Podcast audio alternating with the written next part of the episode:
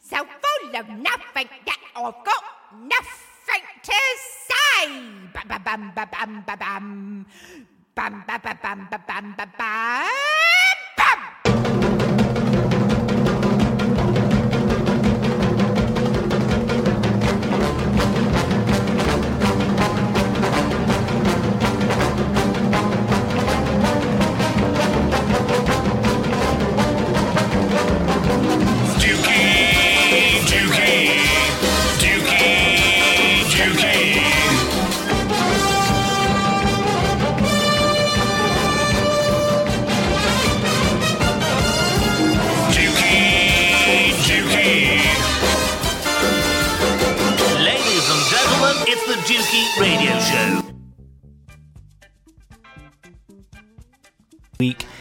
Starsha Lee. Starsha Lee is a person, and Starsha Lee is also a band. Our guest is a singer from this musical outfit and also an artist who was recently an inadvertent victim of censorship from one of the world's largest social networking sites. Would simply not like. But for a band who describe themselves as an inconvenient sound for inconvenient people, this type of reaction is unsurprising.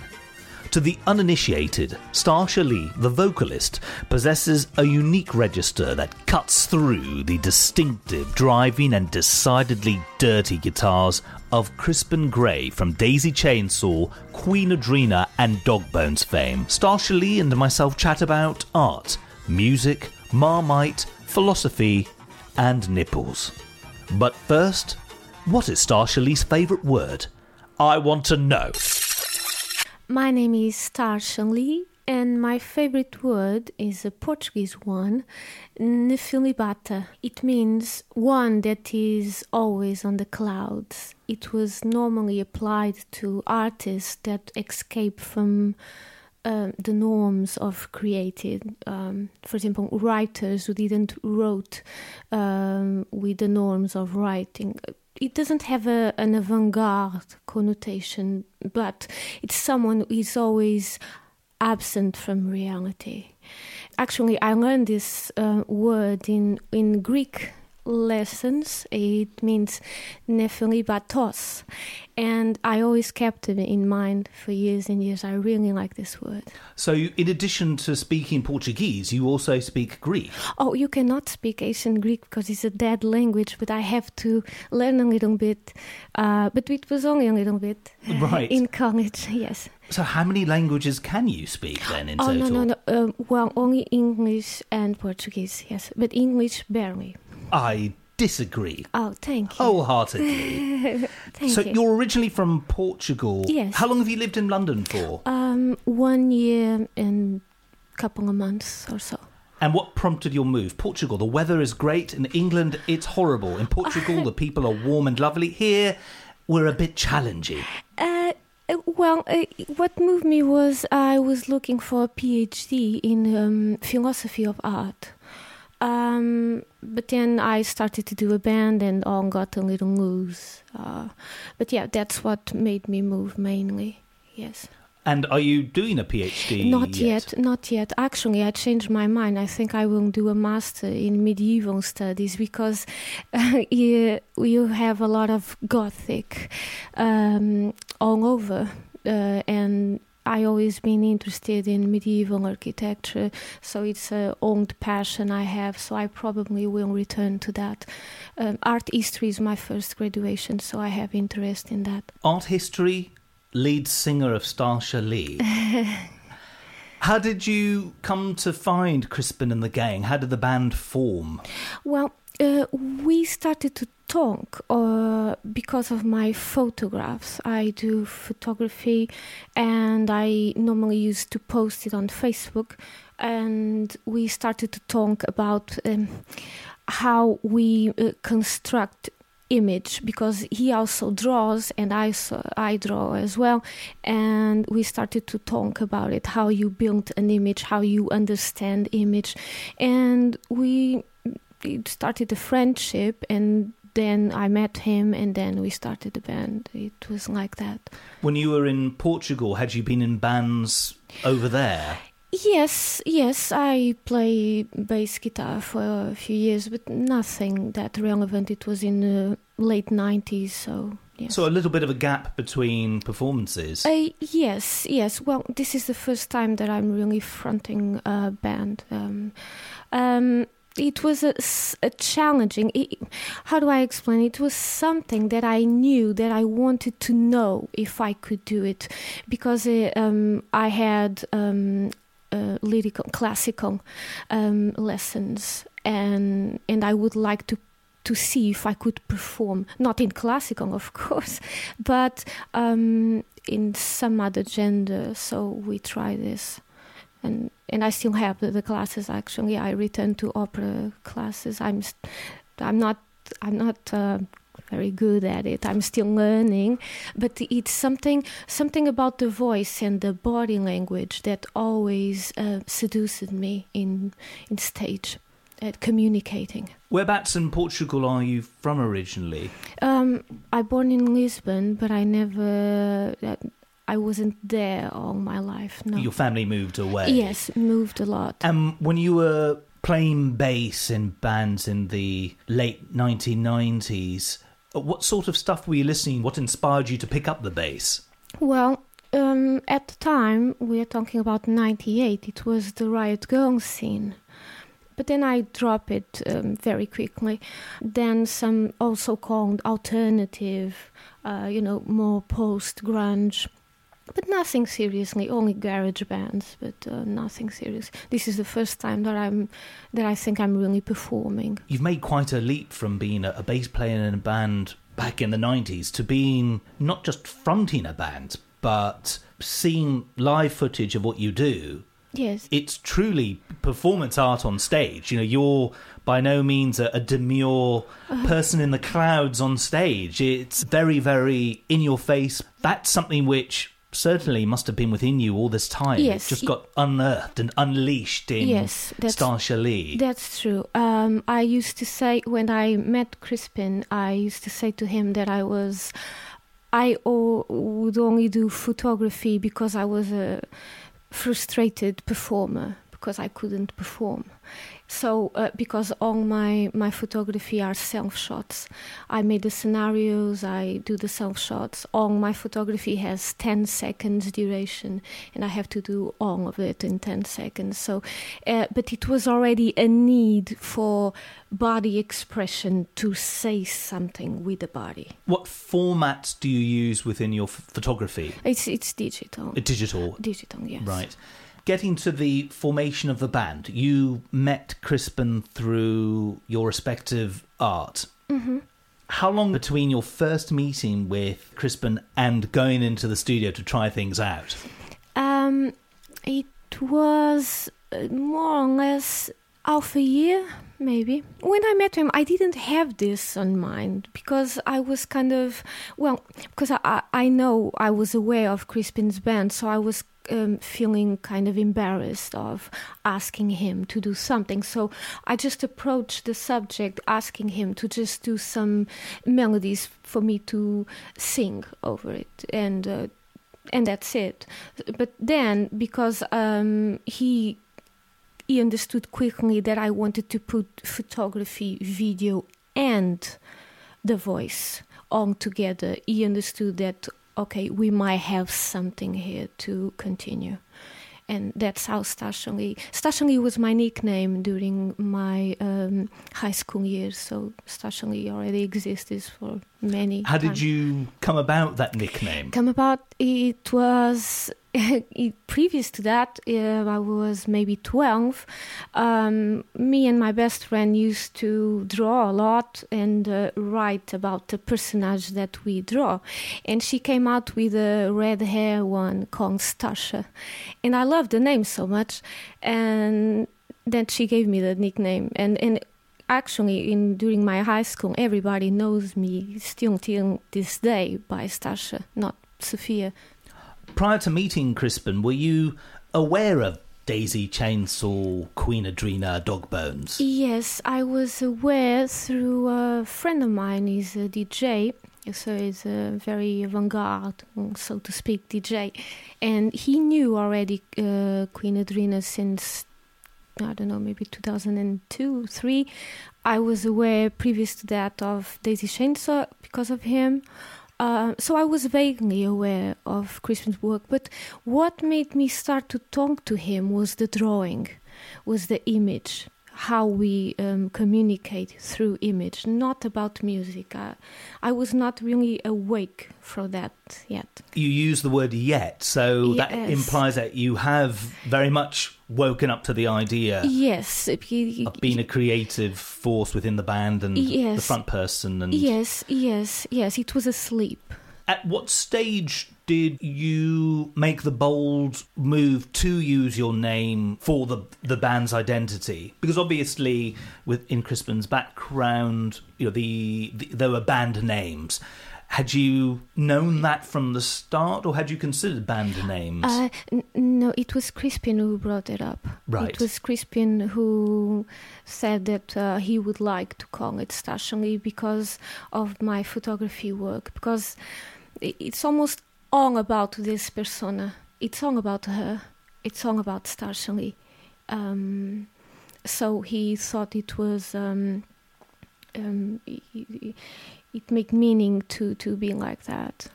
It's interesting that you refer to Starsha Lee as her. Obviously, as performers, we can't be that person all the time, or else probably we would drive everyone around us bonkers. Yes. How different is the Starsha Lee in front of me now to the one on stage? That's a big question, even in art criticism, about uh, the distinction of art and life. Of course, we out of stage we can remain artists. Uh, I mean, I see Crispin and his Crispin Gray from Queenadreena, of course. But daily life, um, because we have different activities to do, it kind of shades a little bit the the persona. It puts the persona a little bit asleep. And then she comes out and goes away again. She comes again. She goes away again. It's always a, a movement between awakening and asleep. It's never constant. Of course not. It cannot be. Or else like you say we could be bonkers. Yeah. well not it's a little extreme way to say but it's i i understand what you're saying and i agree. Yes. So um it's mainly uh, other parts of me that I need to communicate, and that communication it doesn't suit in uh, mundane life. I cannot express what I need to say uh, as Starsha Lee um, to my boyfriend, to my parents. It's not the same level. It has to have a stage, it has to have a body, it has to have lyrics, it has to have image. That's the only way I can transmit what Starsha Lee is because she wants to talk, and so I need to make her say things. To what extent is the stage Starsha Lee the real you?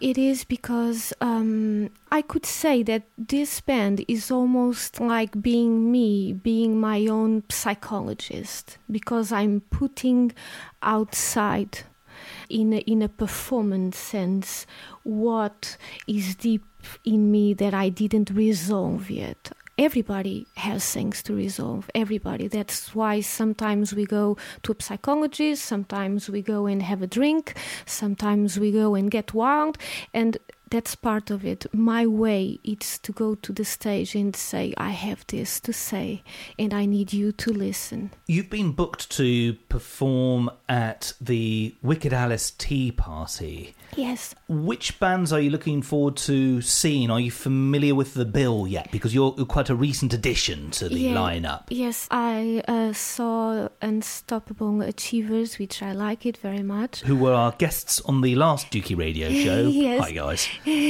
I really like them. I like the Dead Cards, um, but the rest, I, I'm not familiarized. I, I just arrived to London scene, so I don't know too much about it yet. Recently, you were banned from Facebook for nudity. Yes, It was actually uh, this morning. Uh, it was official that uh, Starsha Lee uh, fan page, uh, so they call it, uh, was banned. Yes. How do you f- feel about this? It seems to be from another era. The idea that for fairly tame skin reveals, you got the axe. Did anybody really make a complaint? After all, if it's a fan page, the fans who love what you do will understand the imagery and Yes. the very provocative nature of your Yes, performance. Yes, yes, and and I would like to say uh, that has nothing to do with sexuality. Actually, it has to do with the opposite. I show parts of me because it is asexual that I'm trying to say that I'm trying to manifest. It's not a sexual. They are completely wrong about that. Um, but about the Nippon thing, um, well, I was very perplexed. I I'm still very perplexed because it was a, few hours ago they blocked my my page um, because I I let's put it this way. Um, if it is a male Nippon, it means no offense, but is a female, it means some offense. So therefore, um, it means that the female body is connected with sexuality, which again they are completely wrong about me on that sense. So um, this is too much a priest point of view because you know normally a priest put the font on the woman because the woman is interrupting his spirituality. But i'm not interrupting nobody's and i don't um, you know others people um, horny is with them. I don't engage with that. I don't provoke that. It's not my intention. So it is Facebook's interpretation, and in the worst of all, Facebook cannot distinguish context, which made them, or them so to speak, a very primitive medieval mindset. Because even in modern law what makes someone goes to trial and goes to jail it's because the person had the intention to kill. Sometimes one fact mean different things i can kill somebody because i'm mental and i'm completely insane so i probably will be absorbed so i will probably not going to be in jail because of that or at least too much time if I wasn't um, uh, insane. So it's all about the intention. Every fact is a context. Like Nietzsche said, there are no, no, no facts, there are no moral facts, there are interpretation of the facts. So you have to interpretate what is my nipples showing. Mm. And it's a performance. It's not a sexual it's not pornographic it's not offensive whatsoever. So if i offend someone by showing the nipples that means that we still have a mentality very primitive that cannot distinguish artistic context of pornographic context and this is a real shame do flyers of it and spread the hometown.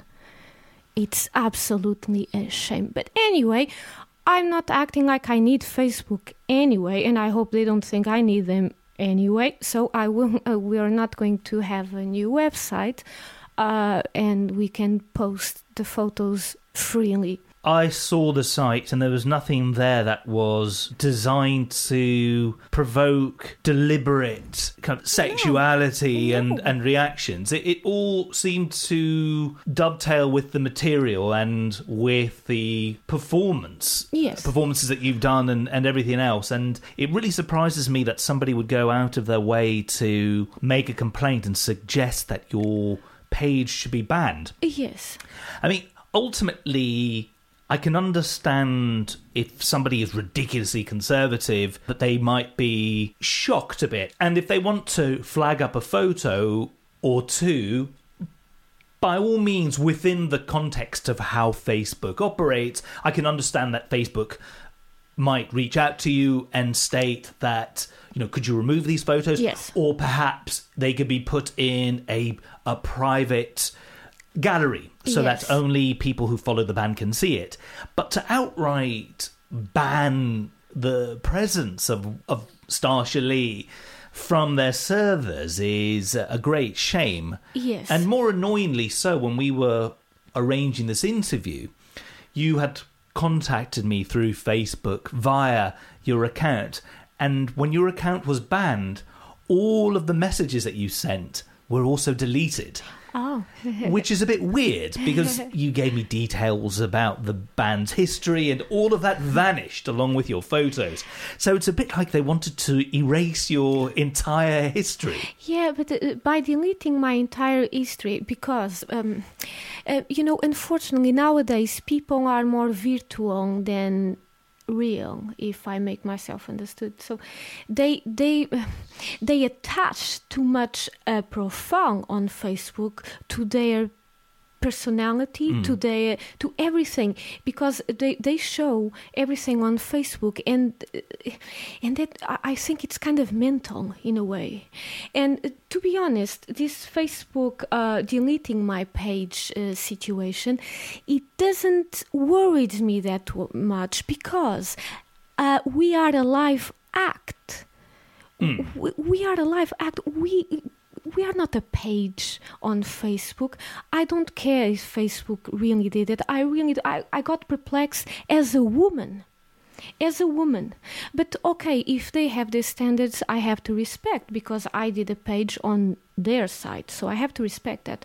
But um, uh, what i didn't understood it was um, I post my photographs for maybe four years already, and some have nipples showing because of the needs of some expression, and they never block my my photos. It, it, it was only in Starsha something about the band they, uh, which I don't understand either. Come on. What is the news after we have um, a Sex Pistols, after we have a Skinny Puppy, after we have a Marilyn Manson on mainstream, after we have so the Stooges? What is the novelty here?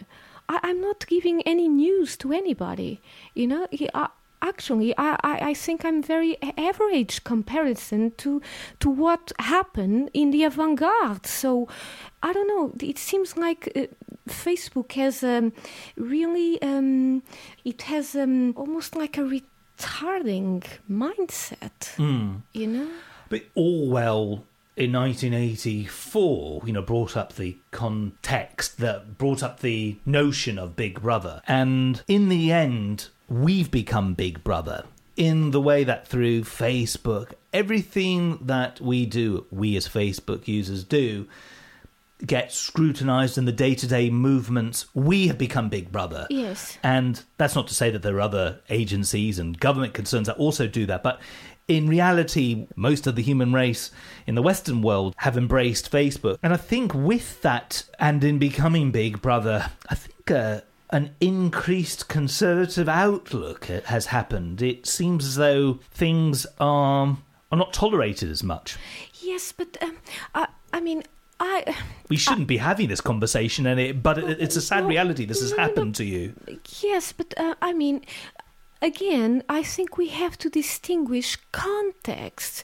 I mean, I'm not, I'm not promoting part of my nudity as Sophia in my personal page to uh, on the beach or in my home just having a selfie without a bra it's not that i'm performing it's so uh, it's a different context that's what i said about the the modern law it's the intention that counts Uh, you know you can uh, make a, a difference between for example different handshakes you know when somebody sometimes handshakes you and the person was not very nice. That handshake was a little different. And the other one is too friendly. But you can say, oh, it's only a handshake. No, it has a different vibration, the two. Absolutely. You can pick up so much from people in a first impression, and very simple activities like handshakes are very, very revealing. Yes, so it's not the facts, it's the context. We hmm. are context. It's not like that.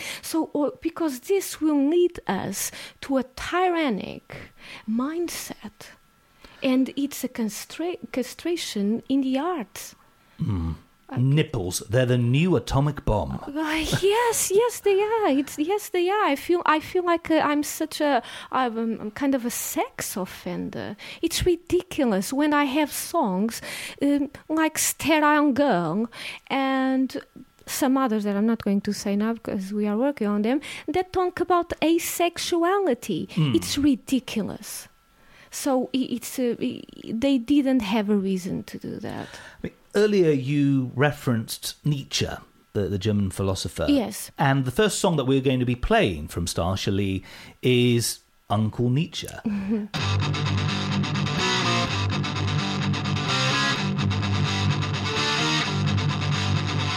Uncle Nietzsche said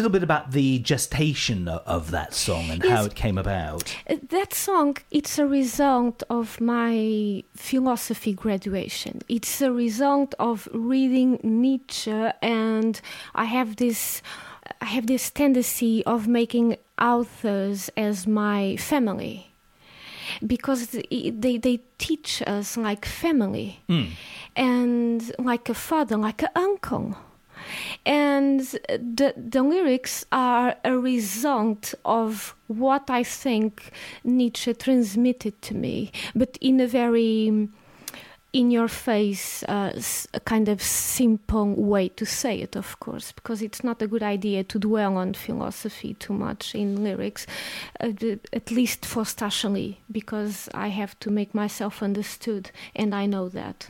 And to make myself understood is a statistic thing, it's for everybody, or try to be for the most people I can. So it is a way, it's a result of um, years of reading Nietzsche, yes. In a parallel universe, it could have been Uncle Hegel or. Oh, yeah, yeah, yeah, yeah. well, with Hegel, is that kind of uncle is not. Uh, Now, that's the cousin you might not want to hang around yes, with too much. Yes, he, he, he is not that. He doesn't teach me how to face people and and point the finger at hypocrisy. You know, Hegel is more conservative. Mm, absolutely. I think Hegel might have been offended by your nipples. I'm sure he will. a track like that—you've got rapid fire guitars and the four on the floor groove. It's a song with intent. yes. Did you tell Crispin and the rest of the gang about the subject matter before it was written, or did it all come together? Were they thinking about Nietzsche when the guitars were being written? Uh, yes, I, I do the vocal lines and write the lyrics, and I just normally say to Crispin, "Look, this is um, a pointing finger. Uh, put the finger on the wound song." And he knows what I'm trying to say. Uh, or I say, This is a abyss one. And he knows what I want to, Right. to transmit. That is a track which is just an absolute bulldozer. It, it was not the first song that I heard from you, but it's the first one that I immediately played twice. There was something about it that was really, really captivating. Lord knows, if you believe in the Lord, sometimes I'm not so sure myself, but that's a whole other discussion. Oh, me either. I, I wish I had that track in when I was doing my philosophy lessons many moons ago. Love is superficial. This is a very live sounding recording. Did you do that in the studio? Everything sounds very much as though you were on stage, two microphones captured it all. Or is that just one of those rare moments where the energy of the band was genuinely captured onto tape or hard disk? Well, that song, um, it's a very, um, it's it's Abyss one. It's a different from the Uncle Nietzsche one.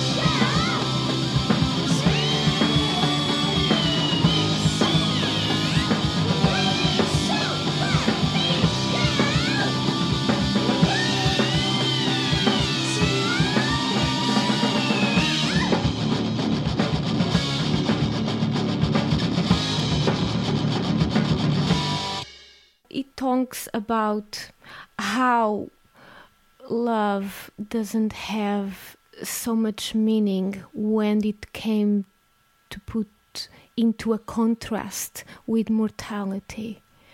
Um, it gained meaning after mm, mm, my grandfather's death, uh, mainly, and it is a song that says it makes a contrast between life and death. And and life mainly it's love.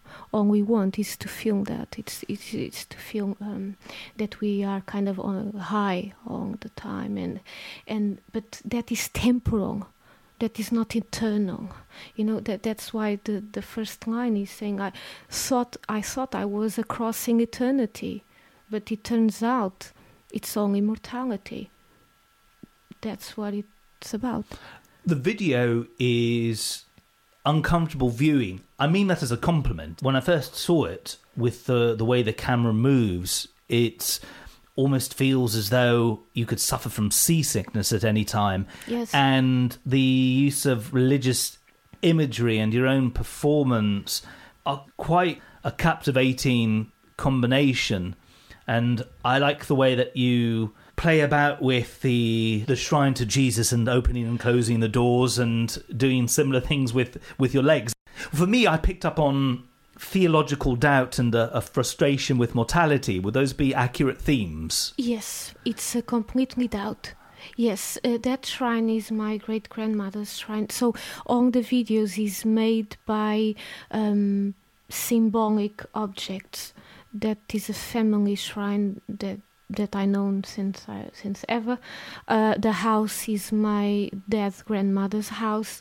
Uh, so everything around is pulsing, nerve wracking, and wanting to escape from mortality, but I cannot. But then love is the cure because normally love brings us a sentiment of eternity. When we love somebody or when yes, that that is a good example. We we feel that is going we are going to live forever. It's like a long highway that appears to your eyes and you're going to live eternally. That's the sentiment. But what the conclusion right there no it's superficial. It doesn't it, it really doesn't reach the deep of the question here.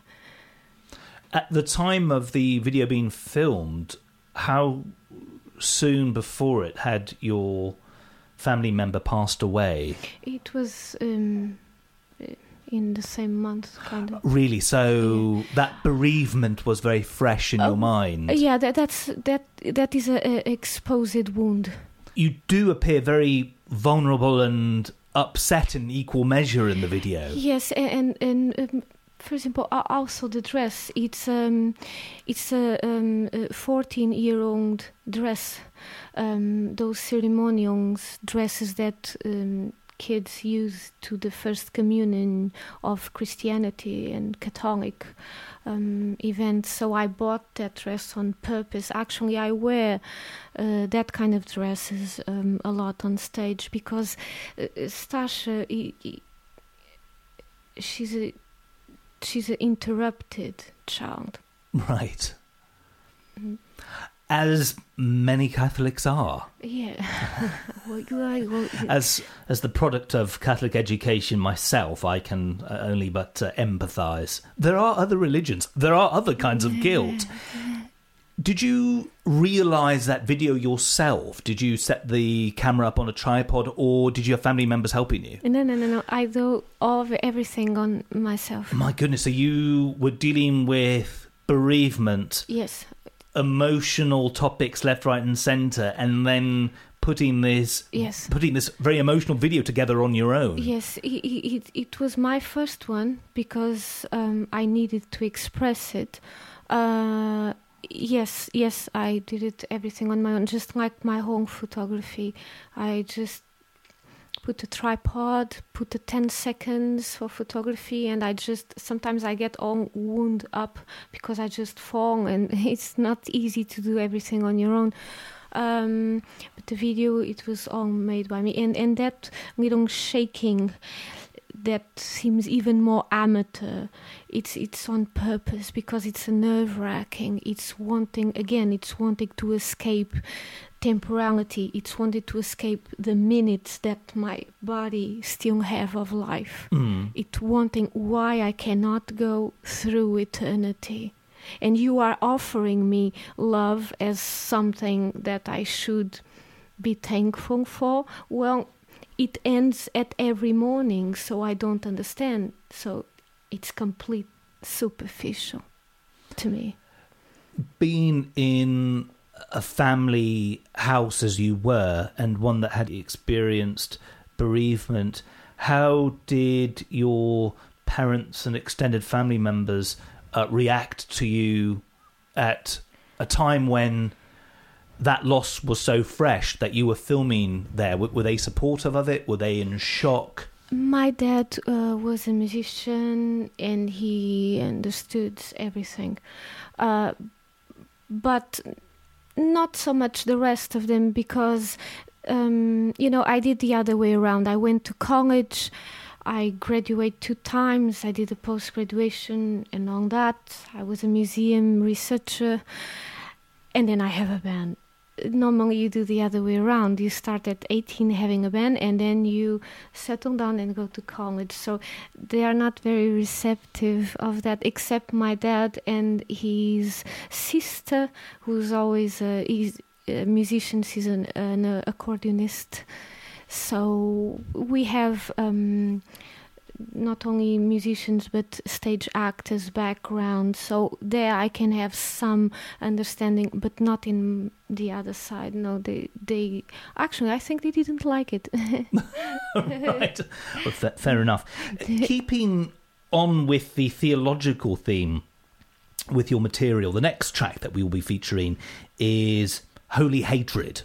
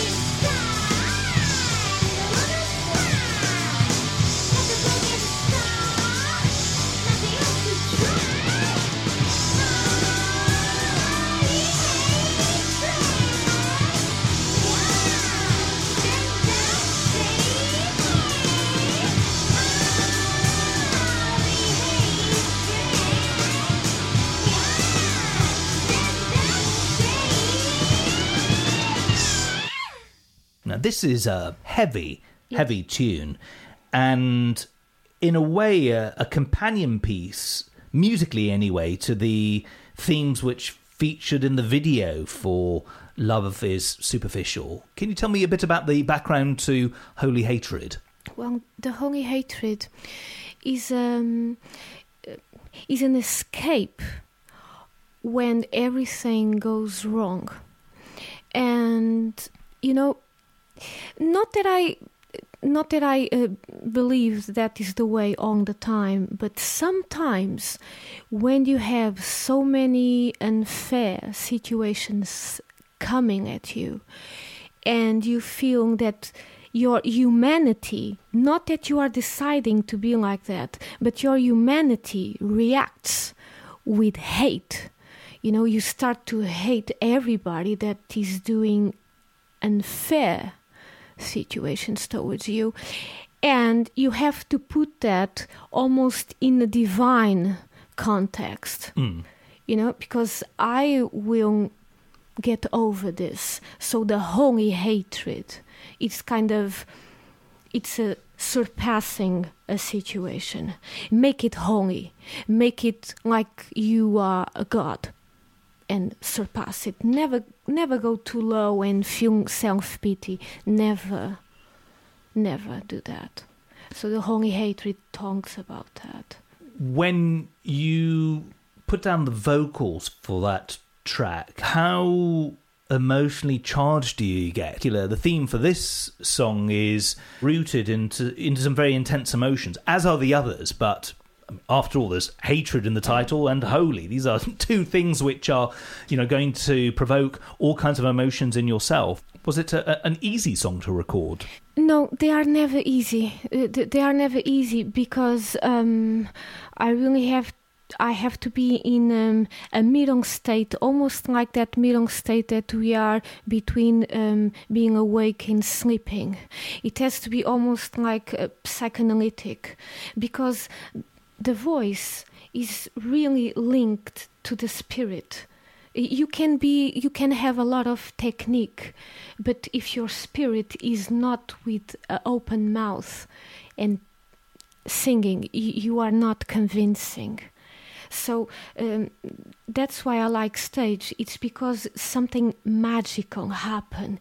It's like your own body just leaves the concrete and the temporality and kind of almost wants to reach the eternal. And, and this is not this is not real. It's just an emotion. But that's the way it is. So every time that i that i um, uh, record the songs i it has to be specific days then i okay now i can say this today i can say this and here we go and we just do it So you are very mindful of being in the right headspace. Yes, it has to be because Starsha Lee, i- i- it's song about it's song about a body without a almost without a face, and therefore it's song about the voice. It's song a- and therefore it's song about the words. Mm. And I, I, I have to be in that um, peculiar state and say what I want, what I need, not what I want, what I need to say in that peculiar state. So yes, I choose days to record, and because it's a high pitch um, band and uh, it's not everyone cup of tea. uh, Thank Nor should it be. God. Thank God for that. Uh, even my, uh, I remember my first um, uh, s- um, singing class teacher. She said, I, you, "Wow, you have a voice like needles." I never forget that. And sure enough, I know that I have. But um, well, um, I'm trying to make use of it, and you know, most of all, I, I believe in expression. You know, everything is expression because I can say you, um, "Hi, how are you doing?" or "Oh, hi, how are you doing?" It's the same, but it's not the same. Mm. So expression is, to me, it's almost everything in art. also it's your unique sonic signature and when you're in a position to be able to vocally realize your own words and vision um, and lyrics, it's a, a beautiful thing. And if you're embracing intense emotions, by all means, the vocals should sound like needles. Yes. Um, and you know, it's all about context and intent. It's all well and good if you have a, a heavy song to do typical cock rock style vocals or ovary rock, um, but you know the the vocals cut through.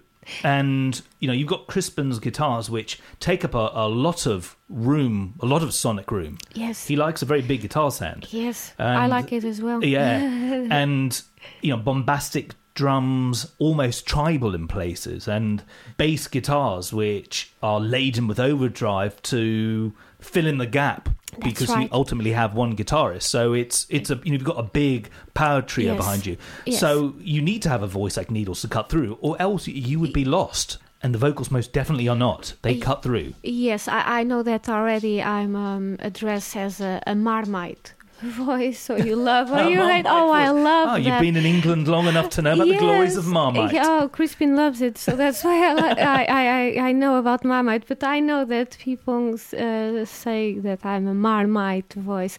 Well, uh, I try to, to do my best to uh, express exactly what I want to say, and of course. Um, because I'm I'm learning uh, again a little bit of uh, classical, it makes even feel my, more comfortable with myself, and the, it makes me feel more comfortable because I was not wound about my voice either. I remember the first time that I went to to singing classes uh, many years ago, I barely could say a word uh, because I knew that I. I I, I have a little high pitch, irritating voice. I understand, but um, you know, when you it's all you got, it's all you got. It's tautologic. It's all you got. It's all you got.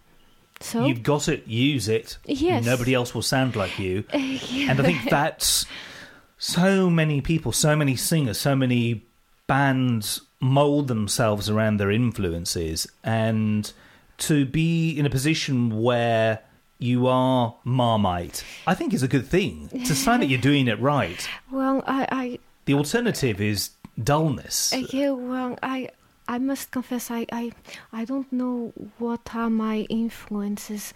I mean, I I love Kate Bush, for example. I I really admire Diamanda Galás, for example. Um, but I- I cannot sing like them, so I don't know. I don't think I really have clearly a reference. I'm I'm starting out completely um, out of the blue. Uh, I'm completely like um, a desert. It's what it is. Uh, of course, it, we always have influences because it's like the eye. Even if we don't think about it, sometimes I see in my photography, oh, I'm influenced by that image that I saw or that painting that I saw, but I didn't knew. But but because I make the effort to be aware, everything we, we- always have a underground of inside of us going on so we always are influenced by somebody but i i cannot point anybody um, consciously because i don't have really i'm i'm doing this a few months only so no i i really don't have any influences no You've been doing it a few months. It sounds absolutely brilliant. Who cares about influences? thank I think having a, a blank canvas approach is really, really refreshing. You mentioned earlier about studying the classical. In which context? Um, it was um, I was like maybe 24 at the time. It was a long time ago. Um, I was having this street punk band when I play bass and do some backing vocals. But because I um, damaged a little bit the voice, and because I like Maria Callas a lot, and I, and and my dad listened to a lot of classical, so it made me uh, go to seek uh, classical lessons. It's not easy at all. It's I cannot say that I can sing already classical because not yet, but I'm learning. Yes, I'm learning. It's it's very difficult to learn. It's it's almost like it's it's almost like a mechanics of a car, breathing straight of the diaphragm. It's it's, but when you get the voice head, there something spiritual happen. Mm. Something spiritual happen, and I really love those moments. So, yes. I also feel that you probably picked up on the skill to be able to to save your voice and to use your diaphragm so that when you're doing what you do vocally over piercing guitars and tribal drums and very grunty bass that you can cut through without losing your voice and that's uh, quite a skill Yes, I have to, uh, but I'm learning uh, again how to do that. Yes. postmodern is the last track that we'll be featuring from Starsha Lee, and this particular track is a stomping, dirty groove and features the line "so full of nothing that I've got nothing to say." Is this a statement on a disposable culture that celebrates nothing? Yes.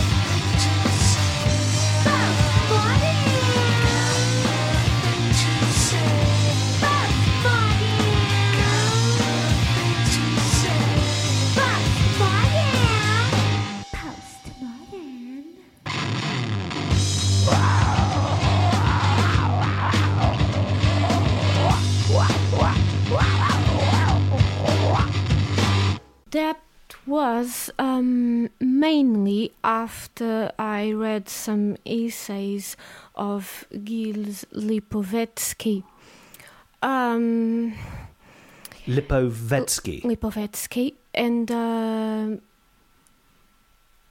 it is a one line death row sentence lyrics because after uh, modern art, especially after Duchamp, and then after, of course, the consequential anti art, people, I think artists, forgive me to say this, but this is what I think. Uh, they enter into a spiral of not sclerosis of the sensitivity because sensitivity cannot be a concept that's anti art and it should be seen as a thinking experiment as uh, trying to approach what art is via what art is not, but not completely embracing the whole humanity. Right now, doing conceptual art, to me, it's a complete paradox. To Kant is a paradox as well, and that's what I to to Clive Bell is a paradox.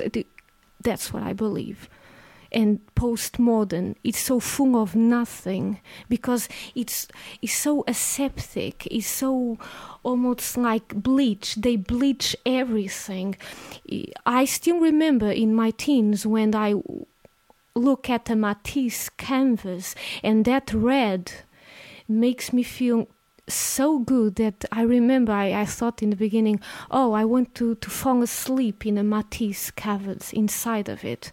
I don't feel that in conceptual art.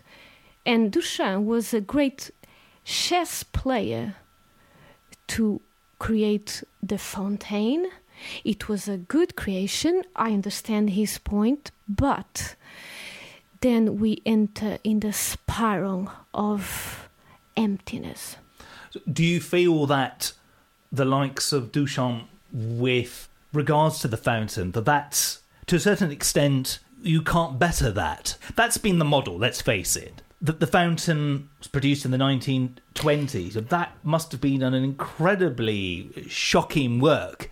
In a way, he opened the door for a lot of bad things. Yes, he opened the door, but it was an experiment of, he- you know, um, he tried and he did brilliantly because he was a very intelligent man, and he did it brilliantly. He he, he went the antagonist. He went the opposite of Kant of every aesthetical before them because when he chose the fontaine he actually had a clock when he set uh, like for example 4 p.m and he just look at some ordinary um, object and there you go i choose that one what this means he chose it he didn't feel it it was an experiment to what art is not. He was against the bourgeois mentality. That's what, what it is. And, and I think people took Duchamp too far. And, and all the conceptual artists, with all the respect, but I don't think they have the artistic criteria because if you want to work with concepts, you know, just write a master degree. Write it. To me, it's the same faculty operating reason. You are not wrong. And Go to college, be an artist. Go to college, um, do your masters, get a doctorate, and then front a really brilliant band. Yeah. That's the order people need to do things in. Duchamp would appreciate that. the, the show was brilliant, but but but people like like like a lot of Nietzsche followers, I think that they clearly missed the point. You know, when well, I'm not going to enter into that now. But anyway, um, yes, I I. I think that the conceptual is a sclerosis of the sensitivity. Because sensitivity it's like Kant say it's a peculiar concept. It's not like a concept of uh, we have of red. No no it's not. Because when we have when we are sensitive towards a red dot or a red canvas like Rothko for example we are emotional towards it. We we want to look at it. We, I, for example, I remember I wanted to sleep inside of Matisse canvas. So that is right there, an axis, a different axis. I don't agree with having the logical and the reason faculty to access art. Something didn't went well. Starsha Lee, thanks very much Oh, for so much. gracing us with your presence here on Thank the you. Radio Show. Thank you so much.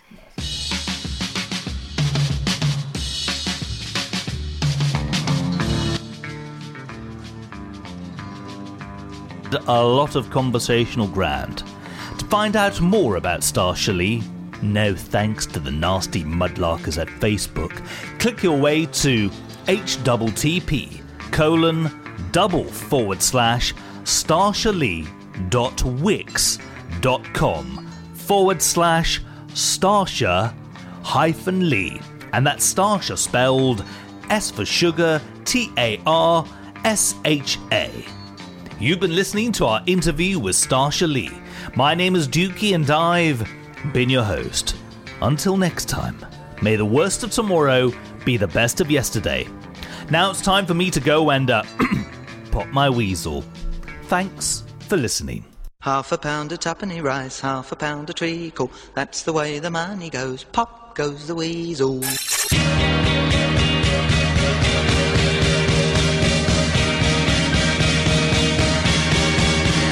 Facebook. Click on your mouse to our Facebook page. Easy to find, it will not take an age. Facebook. www.facebook.com forward slash the Dukey Radio Show, the Dukey Radio Show. The thin white Dukey is right. Click your way to the Dukey Radio Show Facebook page, www.facebook.com forward slash The Dukey Radio Show. The Dukey Radio Show. The Dukey Radio Show. Bum bum bum ba ba ba bum bum. We love your money. We love your money. We love your money. We love, love, love, love all your money. Ba bum bum bum ba ba bum bum bum.